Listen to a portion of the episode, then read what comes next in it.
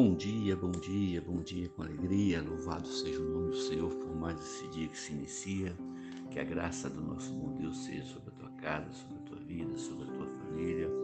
Eu quero repreender toda enfermidade, toda infecção, todo vírus, toda bactéria sobre a tua casa, sobre a tua família, sobre a tua vida.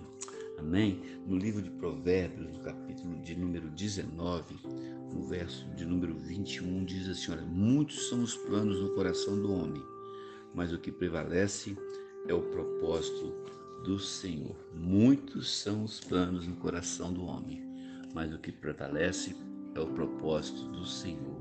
Você já reparou que quando nós precisamos tomar uma decisão importante, parece que nossa capacidade de pensar está saturada, cansada.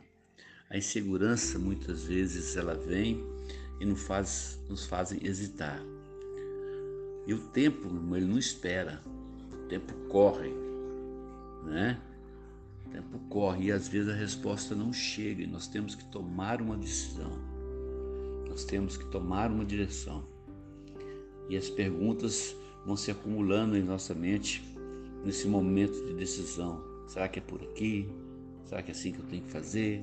Será que esse conselho está bom? Isso pode afetar muito a nossa vida e das pessoas que estão ao nosso redor. Pode ser até que as nossas propostas para a solução estejam adequadas sejam boas, sejam sábias. No entanto, nenhuma delas é mais precisa do que a vontade de Deus.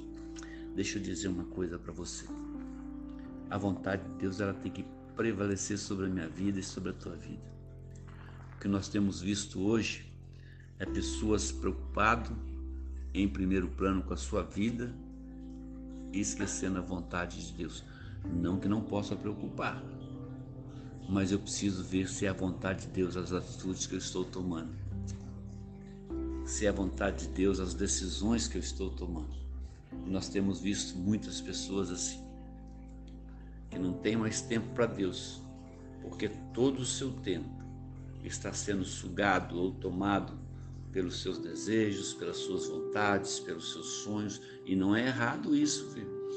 Mas nós precisamos entender que eu preciso colocar a vontade de Deus em primeiro lugar, mesmo que muitas vezes as nossas propostas parecem ser boas. Então, quando você estiver nessa situação, o melhor a fazer é separar um tempo, presta atenção, tomar a sua Bíblia e deixar que Deus, em sua bondade, em sua perfeição, em sua graça, em sua misericórdia, fale ao nosso coração. Não seja inflexível nos momentos difíceis. Deus também fala através daquelas pessoas que o amam e o serve, daqueles que nos orientam e nos ensinam a palavra de Deus. Permita que Deus aquiete seu coração. Esse coração às vezes cansado, saturado de decisões imperfeitas e deixe que a sua decisão esteja debaixo da luz de Deus. É assim que nós temos que agir, para que lá na frente eu possa entender que a vontade de Deus ela é melhor do que muitas coisas sobre a nossa vida. Por isso que muitas vezes nós tomamos algumas decisões, e eu já tomei algumas decisões erradas. E depois fica difícil de retornar. A gente só fala, puxa vida, que tempo que eu perdi. Que tempo que eu perdi. Então volte a buscar a Deus. Volte a colocar a tua vida, volte a colocar a tua família, pode colocar as tuas decisões, os teus sonhos, os teus projetos, as tuas, né, as tuas ideias na mão de Deus e ver se é vontade dele. A maioria das coisas é vontade de Deus, mas também tem que ser no tempo de Deus. Por isso que o autor diz: muitos são os planos do coração do homem, mas o que prevalece é o propósito do Senhor. Louvado seja o nome do Senhor. Amém. Hoje, quarta-feira, nós não vamos ter o culto da vitória. Amém? Amanhã eu vou soltar um vídeo explicando tudo direitinho. Mas que Deus te abençoe. Que você tenha um dia abençoado em nome do Senhor Jesus.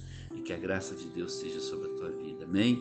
Um abraço do seu amigo e pastor Marquinhos. Fica na paz do Senhor.